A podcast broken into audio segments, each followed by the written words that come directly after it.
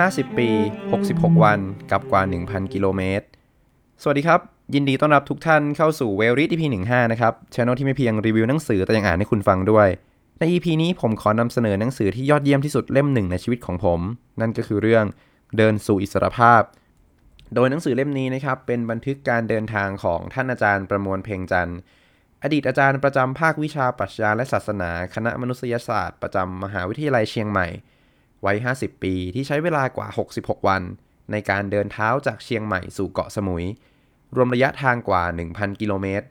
โดยมีเงื่อนไขสำคัญคือการไม่พกเงินและสิ่งมีค่าใด ๆ ซึ่งทำให้การอยู่รอดวันต่อวันนั้น ต้องพึ่งพาความเมตตาของเพื่อนมนุษย์ล้วนๆสำหรับผมหนังสือเล่มนี้น่าสนใจมากครับ เพราะไม่ใช่ว่าใครก็ทำได้หากลองเปลี่ยนตัวอาจารย์เป็นตัวผมเอง หรือใครสักคนนะครับที่ขาดความรู้และความเข้าใจที่เหมาะสม ก็อาจจะมีสภาพไม่ต่างจากคนเร่ร่อนทั่วไปที่เห็นได้ในเมืองกรุง ดังนั้นการเดินทางครั้งนี้นะครับ จึงเปรียบเสมือน บทเรียนบทสุดท้ายที่อาจารย์ผู้สอนปรัชญาวัย 50 ปีผู้หนึ่ง ได้มอบให้แก่นักเรียนนอกห้องเรียน หรือนั่นก็คือผู้อ่านทั่วประเทศนั่นเองครับ เอาละครับ ในวันนี้ผมจะอ่านหนังสือเล่มนี้ตั้งแต่คำนำไปจนจบบทที่ 1 และก่อนที่เราจะอ่านไปพร้อม ๆ กัน ก็อย่าลืมกด subscribe ชอบกดไลค์ ใช่กดแชร์ เพื่อจะไม่พลาดหนังสือดีๆ ใน EP ถัดๆไป หรือจะให้กำลังใจกันง่ายๆ ด้วยการคอมเมนต์ทิ้งไว้ก็ยินดีอย่างยิ่งครับ ถ้าในตอนนี้คุณผู้ฟังพร้อมแล้ว เราก็ไปอ่านพร้อมกันได้เลยครับ กับเรื่องเดินสู่อิสรภาพ โดยท่านอาจารย์ประมวลเพ่งจันทร์ครับ จากใจสำนักพิมพ์ มารู้สึกดีๆ กันเถอะ หนังสือเล่มนี้กล่าวชวนท่าน นับเป็นอีกครั้งที่สำนักพิมพ์สุขภาพใจนำเสนอหนังสือเล่มพิเศษสำหรับผู้เยาว์วงเล็บ ไม่จำกัดอายุแต่มีความยาววัยทางจิตใจ เพราะหัวใจของผู้เยาว์เป็นหัวใจที่ยังพยายามค้นหาความสุข สนุก เบิกบานใจ เป็นหัวใจที่เดี๋ยวขึ้นเดี๋ยวลง เดี๋ยวเหงาเดี๋ยวรัก เดี๋ยวล้ำคาญเดี๋ยวสับสน การเดินทางในเล่มจะพาเราไปพบกับดินแดนแห่งใหม่ ที่เต็มไปด้วยความอบอุ่น แห่งจินตนาการทางจิตวิญญาณ ที่ท้าทายความสามารถของหัวใจ แต่ไม่ยากเกินไปที่จะลองเดินก้าวตาม อ่านแล้วจะรู้สึกอบอุ่น เบาสบาย หรือรู้สึกบาดลึกแหลมคม ท้าทายสติปัญญา ก็แล้วแต่การตีความของหัวใจในช่วงวัยและเวลานั้น ประมวลเพลงจันทร์ออกเดินทางเท้าไกลนับพันกิโลเมตร เพื่อค้นหาสิ่งล้ำค่าที่ถูกกลืนหายไปในกระแสสังคมปัจจุบัน เขาใช้วิธีการที่คนอื่นไม่เคยทำคือไม่ร้องขออาหารหรือที่พักจากใคร ถ้าจะเป็นการเบียดเบียนผู้อื่น และไม่พกเงิน ไม่ใช้เงิน เขาไม่ได้พึ่งพาอำนาจเงินตราหรือเครื่องแต่งกายภายนอก แม้แต่หน้าที่การทำงานหรือระดับการศึกษาในการเดินทางครั้งนี้ แม้จะตกอยู่ภายใต้ความหิวโหย จนเกือบหายใจต่อไปไม่ไหว เขาก็เดินต่อไปอย่างไม่ลดละ เดินไปหาบางสิ่งที่ตั้งไว้ในใจ เพื่อให้ทุกๆ คนได้รับรู้ด้วยกัน เขาอาศัยเพียงเมตตาจิตและน้ำใจของคนในสังคม ช่วยต่อชีวิตเขา ให้มีกำลังกาย และใจ เพียงพอที่จะก้าวเดินต่อไปให้ถึงจุดหมาย ระหว่างทางเขาหลอมละลายใจทุกดวงให้เป็นหนึ่งเดียวกัน เขาทำให้เรารู้ซึ้งว่า ความคิดต่างๆ ของเราในปัจจุบัน กลบเกลื่อนความงดงามของชีวิตไปมากแค่ไหน แต่ความงดงามเกิดขึ้นได้ โดยไม่ต้องใช้เงินเลยก็ได้ เขาบอกกล่าวเรื่องนี้กับเราด้วยหัวใจเปี่ยมรัก และอย่างอ่อนน้อมถ่อมตนที่สุด และยอมเสี่ยงชีวิตทั้งชีวิต เพื่อค้นหาสิ่งที่เราได้ลืมมันไปแล้ว แน่นอนว่าการเดินทางครั้งนี้เกิดจากเจตจำนงอันยิ่งใหญ่ของคนคนหนึ่ง แต่จะเป็นไปไม่ได้เลย หากไม่มีกำลังใจจากภรรยา ลูกศิษย์และมิตรสหาย ที่ประครับประคองเขาไปตลอดเส้นทาง เราจะได้เห็นว่าหลายครั้งหลายหน เขาก้าวเดินจนหมดกำลังกาย แต่กำลังใจกลับเพิ่มขึ้นในทางกลับกันอย่างน่ามหัศจรรย์ บางคนคิดว่าเขาสติไม่ดีหรือเป็นคนขวางโลก แต่บางคนกลับมองว่าเขาได้เปิดกว้าง ให้กับการชำระล้างจิตใจให้เบิกบานผ่องใส ว่าเป็นเรื่องที่ทำได้ทุกขณะในทุกกิจกรรมของชีวิต ไม่จำกัดว่าจะต้องเกี่ยวข้องกับการไปวัด สวดมนต์ ถือศีล ฟังธรรมทำสมาธิ หรือต้องเป็นกิจกรรมพิเศษอื่น ๆ นอกเหนือไปจากกิจกรรมในชีวิตประจำวัน การเดินทางครั้งนี้เป็นการผจญภัยไปกับความรู้สึก โดยมีฝั่งฝัน วงเล็บ ความรักและความงดงามของชีวิต เป็นจุดหมายปลายทาง จึงขอเขียนถึงความรู้สึกต่อหนังสือเล่มนี้ว่า เมื่อได้อ่านต้นฉบับครั้งแรก โดยการแนะนำของโครงการจิตวิวัฒน์วงเล็บ ต้องขอขอบคุณโครงการจิตวิวัฒน์เป็นอย่างสูง ที่แนะนำต้นฉบับทรงคุณค่า เช่นนี้ให้กับสำนักพิมพ์ ทางสำนักพิมพ์รู้สึกซาบซึ้งในความรักที่ผู้เขียนมีให้กับภรรยาคู่ชีวิต เพราะไม่ไหวเลยที่เราจะได้ฟังทัศนะอันลึกซึ้งกินใจของนักแสวงหาจิตวิญญาณในเรื่องของความรักที่มีต่อชีวิตคู่ เพราะส่วนใหญ่ท่านเหล่านั้น จะอยู่ในสมณะนักบวช ไม่ครองเรือน เมื่ออ่านไปเรื่อยๆ รู้สึกว่ามีการบอกเล่ารายละเอียดของความรู้สึกนึกคิดต่อสิ่งรอบข้างอย่างที่ไม่เคยได้อ่านจากที่ไหน กระตุ้นให้เราคิดได้ว่าสิ่งเล็กๆ น้อยๆ ที่เราไม่เคยใส่ใจในชีวิต ก็ทำให้เราได้ความสุขอย่างเหลือล้น แต่เราไม่ค่อยให้โอกาสตัวเองในการรับรู้รายละเอียดเหล่านั้น ช่างน่าเสียดายว่าที่ผ่านมา เราไม่ได้ทำให้ความสุขเหล่านี้บังเกิดขึ้นกับเราสักเท่าไหร่ เมื่ออ่านไปอีกนิดก็เริ่มแปลกใจว่าหนังสือที่ดูเป็นแนวแสวงหาและปรัชญาในการดำเนินชีวิตทำไมจึงอ่านสนุก ได้ลุ้นไปกับเรื่องราวที่พลิกผันไม่แน่นอน ได้ซาบซึ้งไปกับมิตรภาพความเอื้ออาทร ได้ย้อนดูชีวิตที่ผ่านมา และดื่มด่ำไปกับเหตุการณ์สร้างความเข้มแข็งให้กับแรงบันดาลใจ จนบ่อยครั้งกรอกการน้ำตาแห่งความตื้นตันไว้ไม่ไหว ที่ประทับใจไปกว่านั้นคือ เมื่ออ่านแบบสบายๆไม่เป็นวัยรุ่นใจร้อน อ่านไปเรื่อยๆ จนจบเล่ม รู้สึกว่าตัวเองเริ่มมองผู้คนและสิ่งต่างๆ เปลี่ยนไป โดยไม่รู้ตัว รู้สึกยิ้มได้กับชีวิตมากขึ้น โดยไม่ต้องใช้เหตุผลมาชักจูงให้เราคิดแบบนั้นเหมือนแต่ก่อน การมองโลกในแบบใหม่นี้เป็นไปตามธรรมชาติ ไม่ต้องใช้ความคิดหรือความพยายาม ความรู้สึกที่ได้ซึมซับจากการอ่านไปเรื่อยๆ ติดตัวมาอยู่กับเราด้วยในชีวิตประจำวัน โดยไม่รู้ตัวเราได้ขจัดขยะทางใจ ที่เราสร้างกองสูงสะสมมาชั่วชีวิตให้ค่อยๆ เล็กลงได้ ย้อนกลับไปเมื่อครั้งมีโอกาสพบปะพูดคุยกับผู้เขียนเป็นครั้งแรก ก็ให้รู้สึกเป็นอย่างยิ่งว่า ผู้เขียนเป็นบุคคลที่เป็นมิตรได้ง่าย ไม่เคยลืมคิดถึงความรู้สึกของคนรอบข้าง แม้จะมีวุฒิการศึกษาขั้นสูง เป็นมหาปรริญญาและจบการศึกษาปริญญาเอกด้านทางปรัชญา อีกทั้งยังเป็นอาจารย์มหาวิทยาลัยมาเกือบสองทศวรรษ ก็ยังคงความอ่อนน้อมถ่อมตนไว้อย่างสูงยิ่ง แต่ในความอ่อนโยนเป็นมิตรที่สุดนั้น กลับมีความกล้าหาญไม่ยอมอ่อนข้อต่อระบบสังคมที่กำลังสร้างปัญหากัดกินหัวใจพวกเราและผู้คนทั้งโลกอยู่ในปัจจุบัน ขอเล่าอีกนิดเกี่ยวกับการจัดพิมพ์หนังสือเล่มนี้ว่า สร้างความประทับใจให้กับทางสำนักพิมพ์มากอีกเช่นกัน มีลูกศิษย์และมิตรสหายของอาจารย์มากมายเข้ามาอาสาช่วยทำต้นฉบับ จัดรูปเล่มและวาดภาพประกอบด้วยใจจริง ๆ รวมทั้งตัวอาจารย์และภรรยาก็เข้ามาช่วยอย่างเต็มที่ทำให้การจัดพิมพ์เป็นไปอย่างสะดวก ราบรื่น และมีรอยยิ้มของคนทำงานตลอดเส้นทาง หนังสือเดินสู่อิสรภาพจะเป็นสะพานทอดเชื่อมใจ ว่ายังมีคนที่คิดคล้ายๆ กันอยู่อีกมาก และเราจะไม่รีบร้อนต้องการเห็นผลยิ่งใหญ่อันใด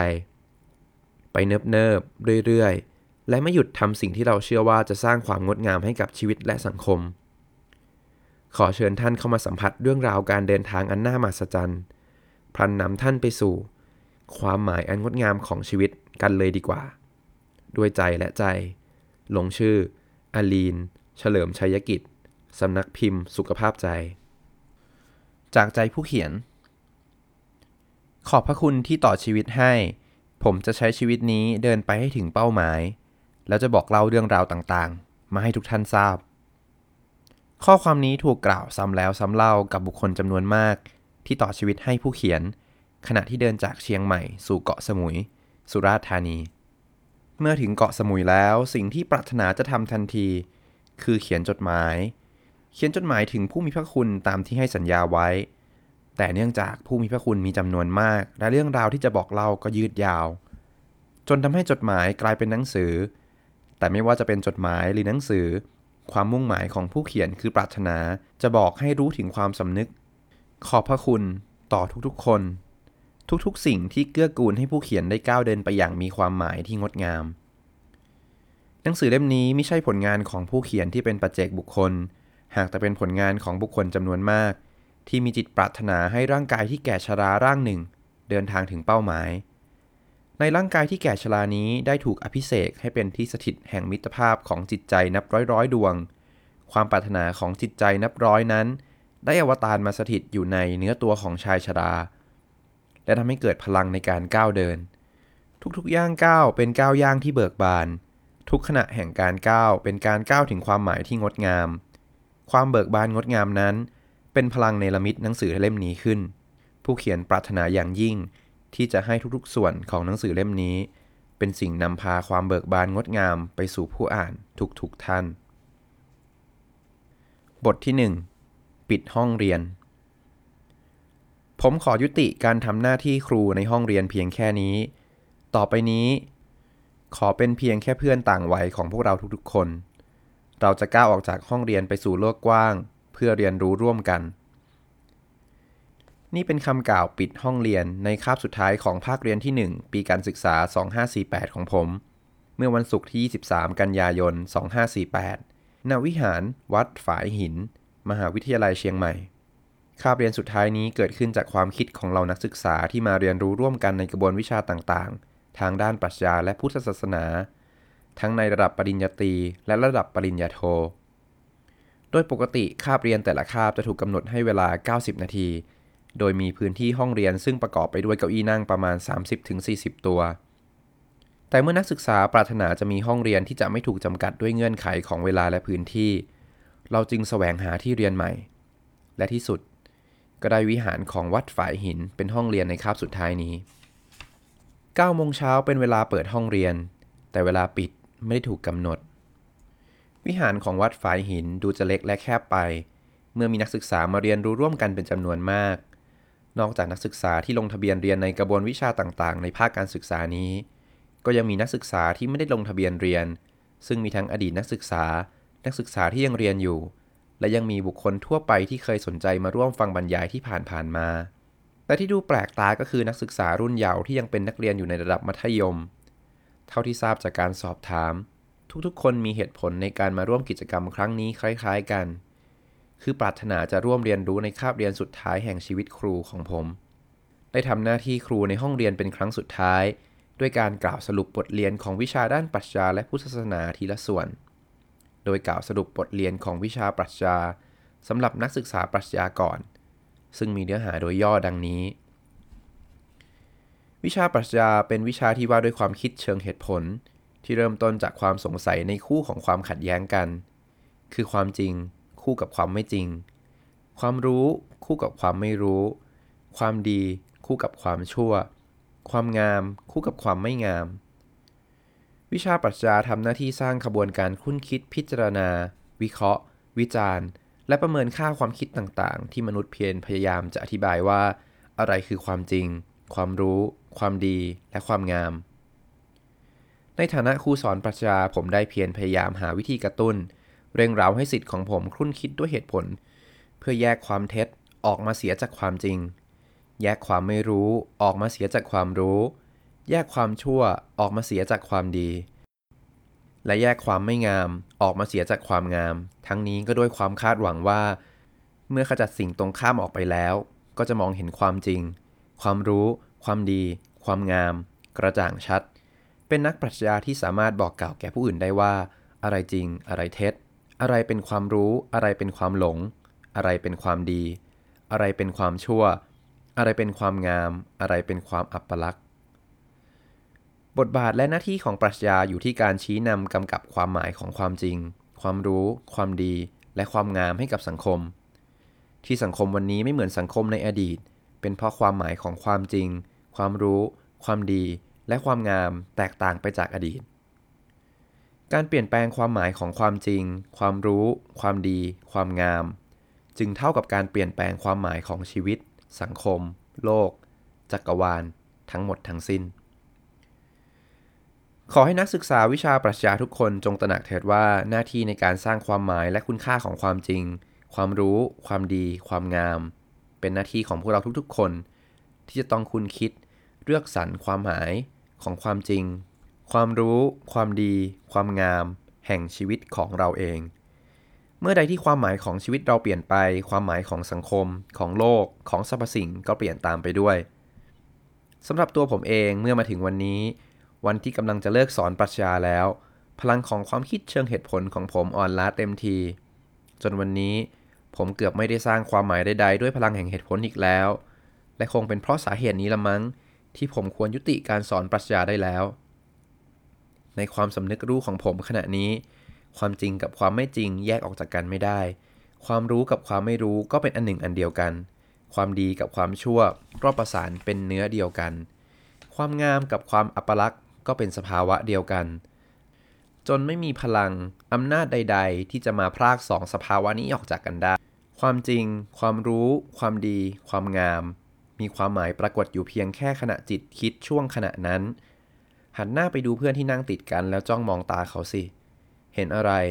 เห็นรอยยิ้ม เขายิ้มให้คุณก่อน หรือคุณยิ้มให้เขาก่อน ไม่รู้ ไม่สำคัญหรอกว่าใครยิ้มก่อน แต่สิ่งที่สำคัญที่สุดคือทุกคนเลือกที่จะยิ้ม หรือไม่ยิ้มให้กับผู้อื่นก็ได้ แล้วความหมายอันยิ่งใหญ่แห่งความจริง ความรู้ ความดี ความงาม ก็เริ่มต้นขึ้น ที่การคิดเลือกจะยิ้มหรือไม่ยิ้ม เมื่อตะกี้คุณไม่ได้คิดอะไรมากเลยใช่ไหม พียงแค่รู้สึกว่าผู้ที่นั่งติดกันคือเพื่อน แล้วก็ยิ้มให้เขาโดยไม่ต้องคิด คุณรู้สึกว่าเขาเป็นเพื่อน คุณจึงยิ้ม ผมอยากบอกพวกเราทุกคนในทีนี้ว่า ความรู้สึกนี้มีความสำคัญไม่น้อยไปกว่าเหตุผล ขณะนี้ผมรู้สึกว่าพวกเราทุกคนล้วนเป็นความจริง ความดี ความงาม ที่ผมสามารถสัมผัสดูได้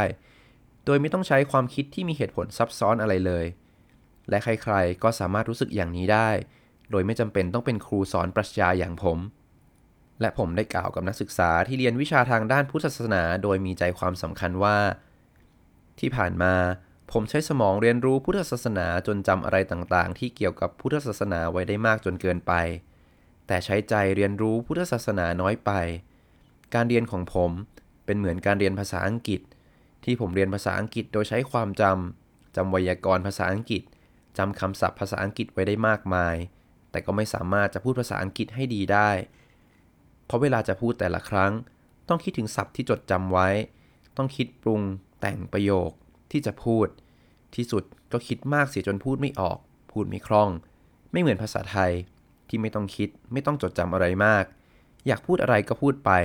ไม่ต้องคิดถึงไวยากรณ์ ไม่ต้องคิดว่าจะใช้ศัพท์ใช้คำอะไรดีความรู้ทางศาสนาพุทธของผมเป็นเหมือนความรู้ภาษาอังกฤษที่จดไว้ได้มาก แต่คั้นจะปฏิบัติตามที่จำไว้ได้ กับยุ่งยากเสียจนไม่สามารถจะปฏิบัติได้ รู้อยู่ว่าการรักผู้อื่น หรือความเมตตา เป็นความดี เป็นวิถีแห่งพุทธ แต่ครั้นจะรักใครสักคนดูยุ่งยากขัดข้อง จนเวลาผ่านไปตั้งนานแล้วยังเกลียดเขาอยู่เลย เป็นไปได้อย่างไรที่อาจารย์สอนวิชาพุทธศาสนาอย่างผม รู้ทั้งรู้อยู่ว่าความเกลียด ความโกรธ เป็นความชั่ว ความเมตตาเอื้ออาทรเป็นความดี วิธีแห่งชั่ว วิถีแห่งดี ก็รู้อยู่แล้ว แต่ยังหลงเดินอยู่บนวิถีแห่งชั่ว และผมจะกล่าวอ้างว่าเป็นผู้รู้เป็นครูผู้สอนพุทธศาสนาได้อย่างไร จึงขอยุติการสอนพุทธศาสนาเพียงแค่นี้ ต่อไปนี้ขอเป็นเพียงแค่เพื่อนผู้เรียนรู้ พุทธศาสนาร่วมกับพวกเราทุกๆ คน ร่วมเรียนรู้ที่จะให้ผู้อื่นด้วยจิตใจที่เบิกบาน เรียนรู้ที่จะรักผู้อื่นอย่างไม่มีเงื่อนไข เรียนรู้ที่จะจบชีวิตของตนเองลงด้วยจิตใจที่ผ่องใสสะอาด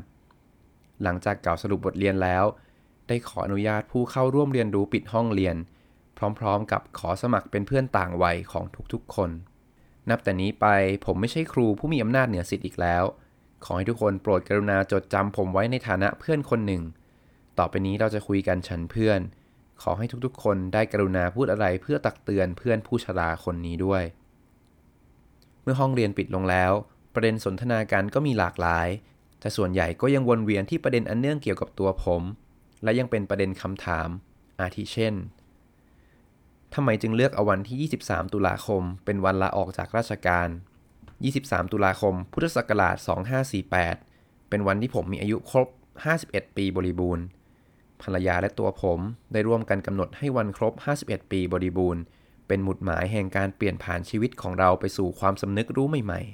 ๆ เริ่มต้นการเปลี่ยนผ่านจากชีวิตข้าราชการ ไปสู่ชีวิตที่ไม่ผูกพัน ติดข้องอยู่กับอำนาจและหน้าที่ทางสังคมที่เคยมีมา วันที่ 23 ตุลาคม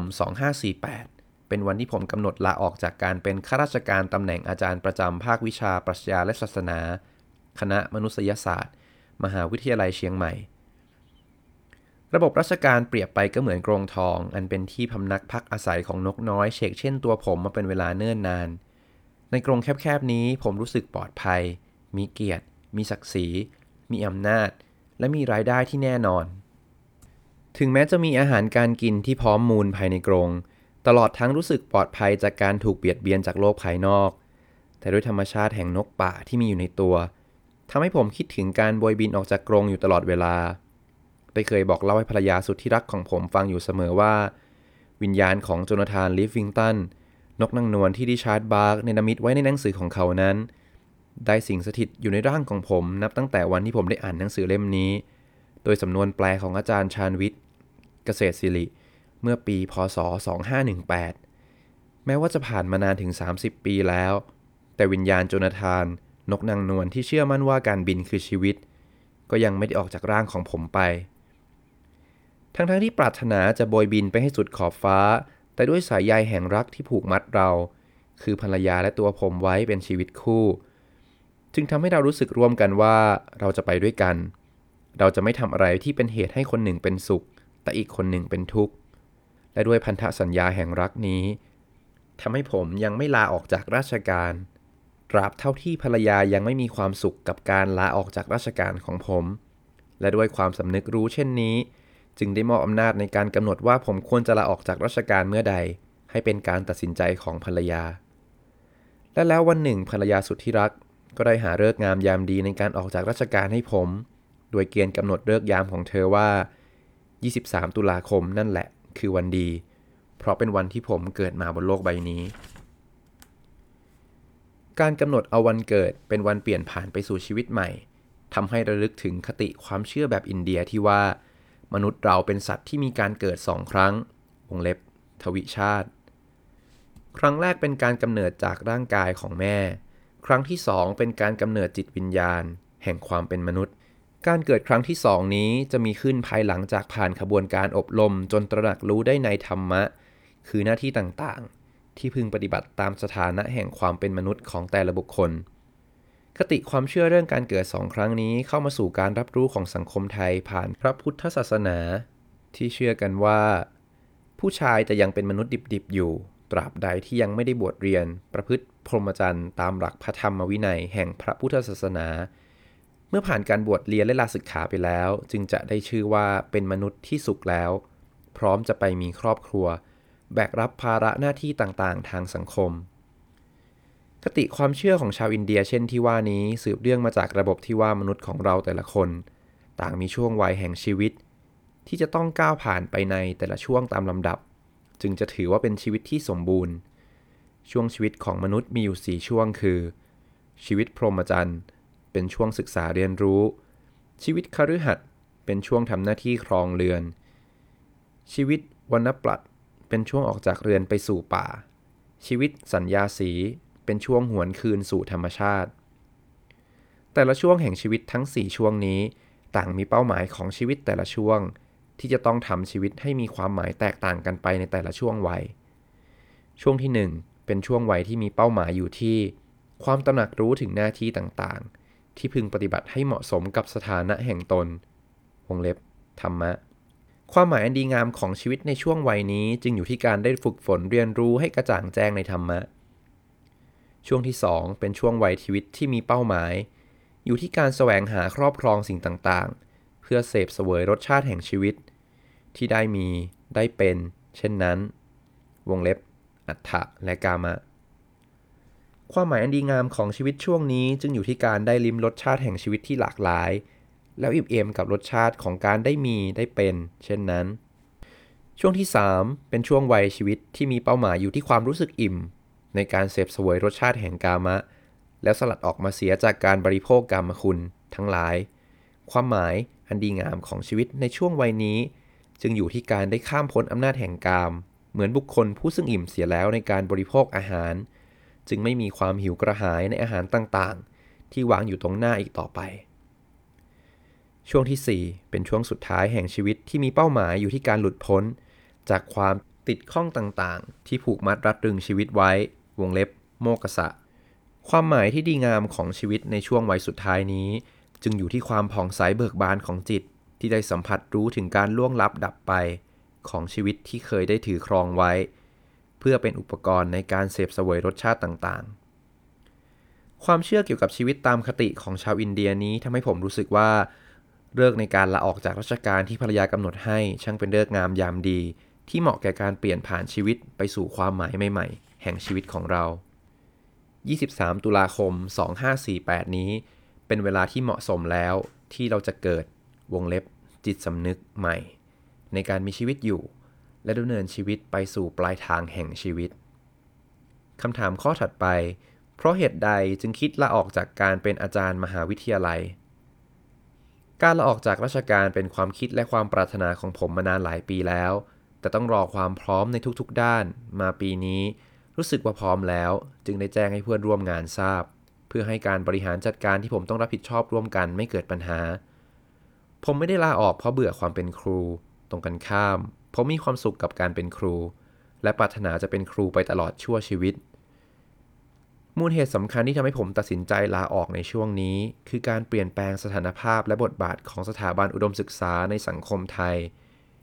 ที่มหาวิทยาลัยของรัฐ โดยเฉพาะมหาวิทยาลัยที่ผมสังกัด กำลังแปลรูปไปเป็นองค์กรขายบริการการศึกษาแก่ประชาชน ภายใต้ระบบกลไกการค้าของตลาดเสรี ผมไม่เห็นด้วยกับการเปลี่ยนแปลงในรูปแบบนี้ ด้วยความสำนึกว่า สถาบันอุดมศึกษา มีภารกิจหน้าที่อันสำคัญยิ่ง คือส่งเสริม สร้างสรรค์ อุดมธรรม อุดมคติและอุดมการให้ปรากฏชัดในสังคม แต่แนวโน้มขณะนี้ปรากฏชัดว่ามหาวิทยาลัยกำลังทอดทิ้งภารกิจอันสำคัญยิ่งนี้ ไปทำหน้าที่ขายบริการวิชาการตามความต้องการของตลาดแรงงานอุตสาหกรรม และธุรกิจบริการณขณะปัจจุบัน มหาวิทยาลัยของไทย เป็นเพียงแค่สถานที่ผลิตช่าง ป้อนตลาดแรงงานตามความต้องการของสังคมอุตสาหกรรมทุนนิยมเท่านั้น ไม่ได้คำนึงถึงการสร้างสรรค์ อุดมธรรม อุดมคติ และอุดมการให้สังคมเลย และที่กำลังจะเกิดขึ้นเมื่อมีการแปรรูปมหาวิทยาลัยสำเร็จแล้ว คือวิชาช่างต่างๆ จะกลายเป็นสินค้าบริการที่มหาวิทยาลัยแต่ละแห่งจะแข่งกันผลิตขาย โดยมีเป้าหมายคือกำไรอันเป็นเงินตรา นี่คือฟางเส้นสุดท้ายที่ทำให้ลาโง่อย่างผมแบกรับต่อไปไม่ไหว ด้วยสภาวะดังกล่าวนั้นประกอบกับผมเองตระหนักได้ว่าผมควรจะเปลี่ยนผ่านตัวเองไปสู่ช่วงปลายของชีวิตได้แล้ว ชีวิตของผมได้ผ่านช่วงปฐมวัยมาสู่ช่วงมัชิมวัย และขณะนี้ควรเข้าสู่ช่วงปัจฉิมวัยได้แล้ว ชีวิตช่วงปัจฉิมวัยนี้ควรจะเป็นช่วงของการเตรียมตัวเพื่อสละละทิ้ง ปล่อยวางสังขารธรรมทั้งปวงที่มีอยู่ ชีวิตผมขณะนี้เปรียบเหมือนกับการทำข้อสอบในห้องสอบที่กำลังใกล้จะหมดเวลา เพราะฉะนั้นเวลาที่เหลืออยู่เพียงเล็กน้อย ควรจะเป็นช่วงของการอ่านทบทวนคำตอบที่เขียนตอบไปแล้ว เพื่อตรวจสอบดูว่า มีอะไรบกพร่องผิดพลาดหรือตกหล่นไปบ้าง จะได้เขียนเสริมเพิ่มเติม แล้วสรุปคำตอบทั้งหมดให้เป็นประเด็นชัดเจน และส่งให้อาจารย์ก่อนเดินออกจากห้องสอบด้วยความสบายใจ ว่าได้ส่งคำตอบที่ดีที่สุดให้กับอาจารย์ ต่อคำถามว่าทำไมจึงไม่ต่อสู้เรียกร้องให้มหาวิทยาลัยเป็นไปตามที่คิด ได้อธิบายชี้แจงให้มิตรผู้เยาว์เข้าใจว่า นี่ไม่ใช่การต่อสู้เพื่อเอาแพ้เอาชนะ แต่นี่คือกระบวนการปกติของธรรมชาติแห่งโลกมนุษย์ที่มีขึ้นมีลง ผมรู้สึกว่าขณะนี้สถาบันอุดมศึกษามีความตกต่ำลง พื่อให้เกิดพลังที่จะกระโดดให้สูงขึ้นต่อไป คล้ายๆ กับการย่อตัวให้ต่ำลง แล้วจะมีพลังกระโดดให้สูงขึ้น ขอให้พวกเราจงตระหนักรู้ถึงสภาวะตกต่ำนี้ด้วยจิตใจที่รู้เท่าทัน ผมเชื่อว่ามีพวกเราในที่นี้บางคน จะมีโอกาสเป็นอาจารย์มหาวิทยาลัยในอนาคต ขอให้ระลึกไว้เถิดว่า ความรู้ของมนุษยชาติที่มีอยู่ในขณะนี้ เป็นความรู้ที่ได้สะสมสืบทอดกันมาเป็นเวลายาวนาน จากมนุษย์รุ่นหนึ่ง ไปสู่รุ่นหนึ่งอย่างไม่ขาดตอน ประดุดดังห่วงโซ่ที่คล้องกันเป็นสายโซ่ที่ยาวไกล ความรู้ทุกอย่างที่เรามีอยู่ ล้วนเป็นผลสืบเนื่องมาจากมนุษย์รุ่นก่อนๆที่สืบต่อกันมาอย่างไม่ขาดสาย ตัวอย่างเช่น พวกเราทุกๆ คนสามารถนับเลขได้เป็นจำนวนร้อยจำนวนพันจำนวนหมื่น แต่เราทุกคนก็รู้อยู่แล้วไม่ใช่หรือว่า กว่าที่มนุษย์จะสามารถคิดกำหนดนับจำนวนเลขให้มีหลักหมายเป็น 1 2 3 ได้นั้น ต้องใช้เวลายาวนานหลายชั่วอายุคน แม้เมื่อกำหนดนับ 1 2 3 ได้แล้ว ก็ต้องใช้เวลาอีกนานกว่าจะนับเป็น 4 5 6 7 8 และ 9 ได้ และที่ยากสุดๆก็คือ กว่าที่มนุษย์จะคิดค่าแห่งจำนวนศูนย์ได้ ต้องใช้พลังแห่งความเพียรพยายามอย่างมหาศาลในการกำหนดหมายรู้ค่าของจำนวนศูนย์ มาวันนี้ที่พวกเรามีชีวิตอยู่ เราไม่ได้รู้สึกยุ่งยากอะไรในการเรียนรู้ความหมายของจำนวนต่างๆ เพียงแค่เป็นเด็กอายุไม่กี่ปี พวกเราก็มีความรู้นับจำนวนได้เป็นสิบร้อยพันหมื่น พวกเราฉลาดกว่ามนุษย์ในยุคโบราณมากนักหรือ เปล่าเลย แต่เพราะพวกเราได้รับความรู้มาจากมนุษย์รุ่นก่อนๆต่างหาก จึงสามารถรู้ได้มากขนาดนี้ ความรู้ทุกๆอย่างของพวกเราในขณะนี้เป็นความรู้ที่ถูกสะสมมาเป็นเวลายาวนานนั นักศึกษาปรัชญาทุกคนรู้เรื่องนี้ดีอยู่แล้ว จากห้องเรียนปรัชญาที่เราร่วมเรียนกันมาสำหรับนักศึกษาวิชาพุทธศาสนา ก็รู้ดีอยู่แล้วไม่ใช่หรือว่า ความรู้ที่ชาวพุทธสมาทานเป็นสรณะที่เรียกกันว่า สัมมาสัมโพธิญาณนนั้น เป็นผลมาจากการสะสมความรู้ต่างๆ มาเป็นเวลายาวนานจนนับไม่ถ้วน เป็นความรู้ที่ได้มาจากบทเรียน ไม่เฉพาะของมนุษย์เท่านั้น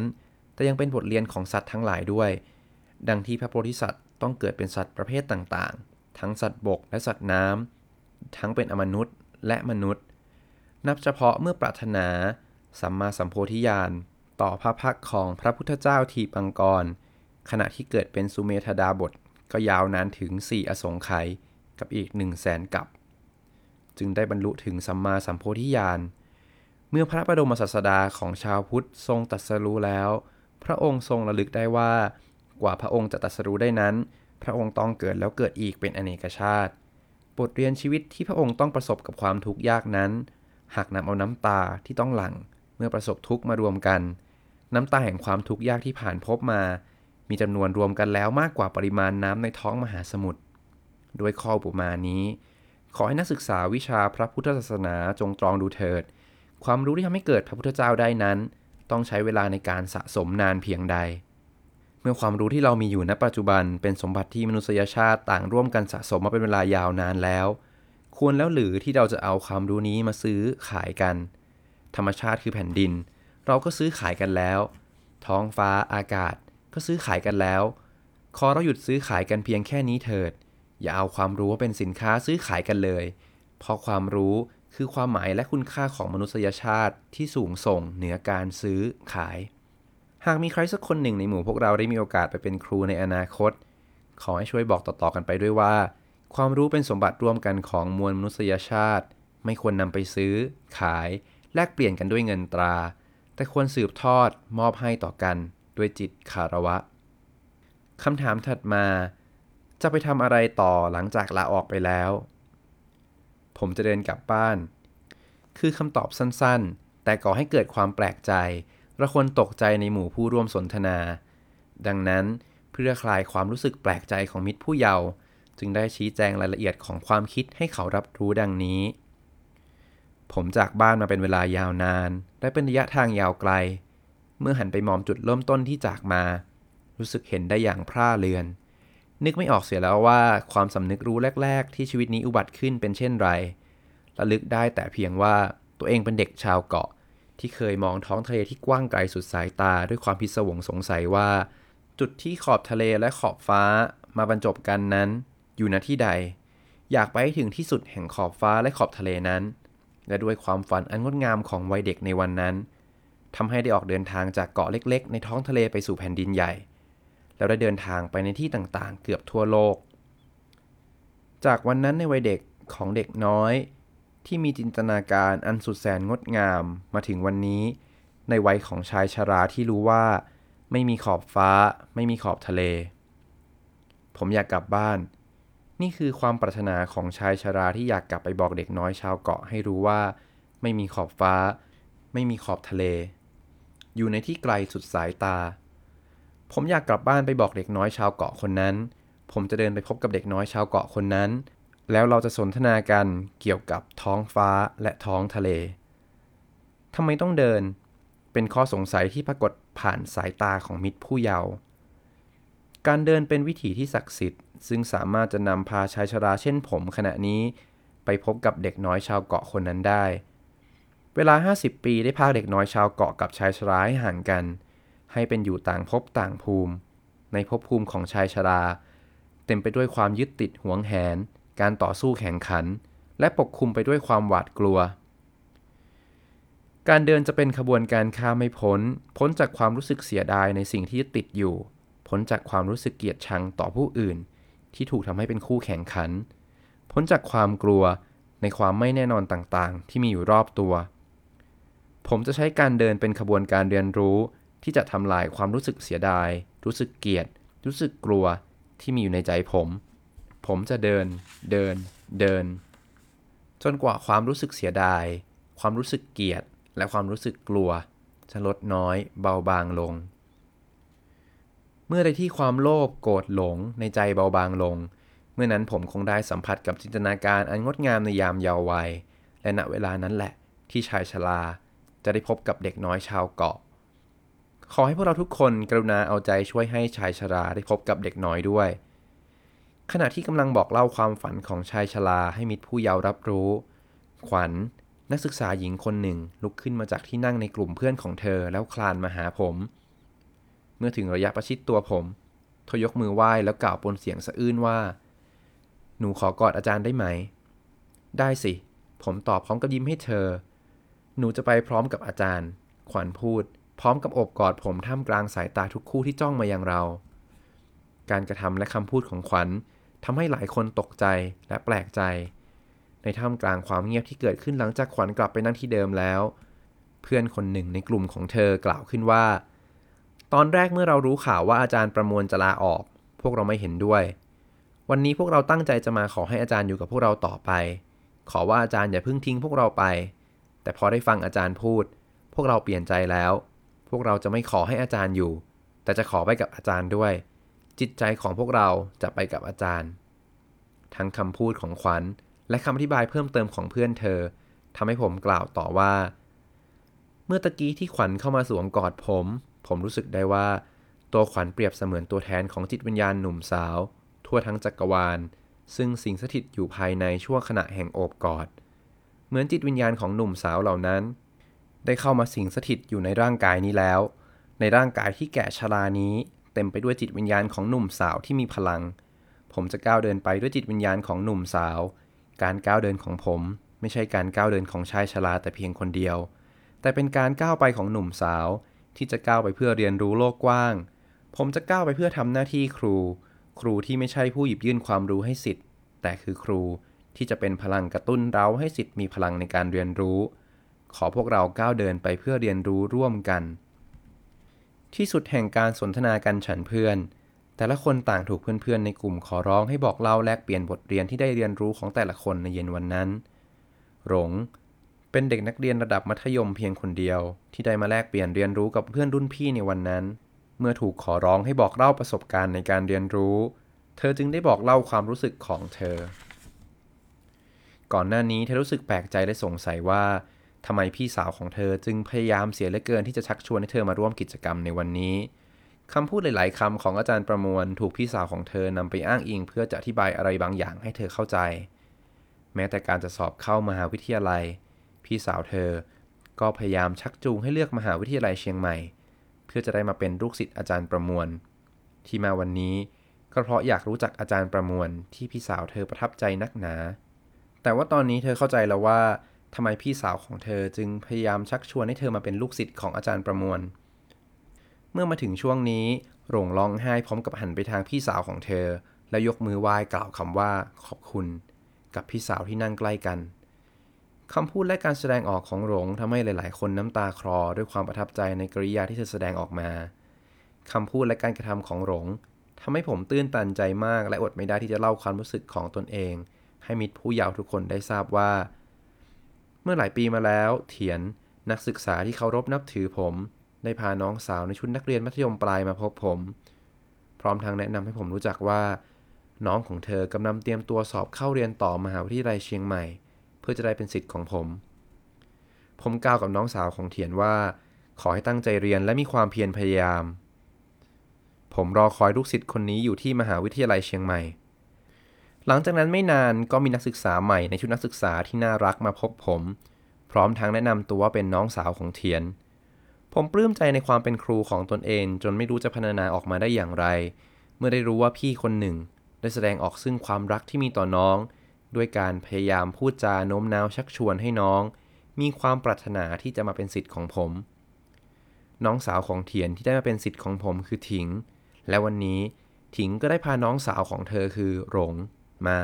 เพื่อจะได้เป็นสิทธิ์ของผม ผมได้ขอโทษถิงที่ไม่สามารถเป็นครูอยู่ต่อไปจนมีโอกาสสอนหลง แต่ก็ได้บอกว่าความปรารถนาของถิงได้บรรลุผลแล้ว เมื่อตอนที่หลงกล่าวขอบคุณพี่สาวของเธอ พร้อมด้วยน้ำตาแห่งความเข้าใจในความรักที่พี่มีต่อเธอ ความรักคือสายใยที่ผูกมัดให้พี่น้องประสานกันเป็นหนึ่งเดียว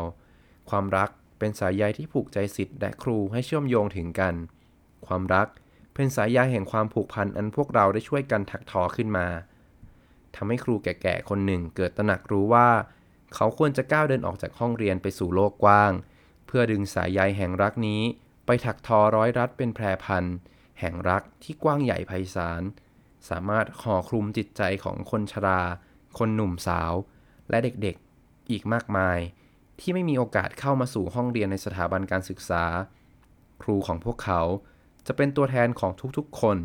ที่จะดึงเอาสายใยแห่งรักของแต่ละคน มาสอดประสาน สอดคล้อง เป็นผืนผ้าแพรพันที่จะห่มคลุมให้ทุกๆ คนได้อบอุ่น ขอทุกๆ คนได้โปรดช่วยดึงสายใยแห่งรักเส้นเล็กๆ ที่มีอยู่ในใจของแต่ละคนออกมา แล้วถักทอให้ประสานกันกับสายใยแห่งรักของคนใกล้ชิด แล้ววันหนึ่ง เราจะมีผืนผ้าแพรพันแห่งรัก ที่งดงาม ไว้ให้ทุกๆคน ได้ห่มคลุมเพื่อความอบอุ่นในความเป็นมนุษย์ แล้วก็จบไปแล้วนะครับคุณผู้ฟังสำหรับบทที่ 1 ของหนังสือเรื่องเดินสู่อิสรภาพ โดยท่านอาจารย์ประมวลเพลงจันทร์ถ้าคุณผู้ฟังสนใจที่จะอ่านเรื่องราวการเดินทางของท่านอาจารย์ต่อ ก็สามารถหาซื้อหนังสือได้ตามช่องทางต่างๆ และที่สำคัญอย่าลืมกดไลค์กด subscribe Channel Well Read ไว้ เพื่อที่จะไม่พลาดหนังสือดีๆ ใน EP ต่อๆไป สำหรับวันนี้ผมก็ขอลาไปก่อน พบกันใหม่ EP หน้า สวัสดีครับ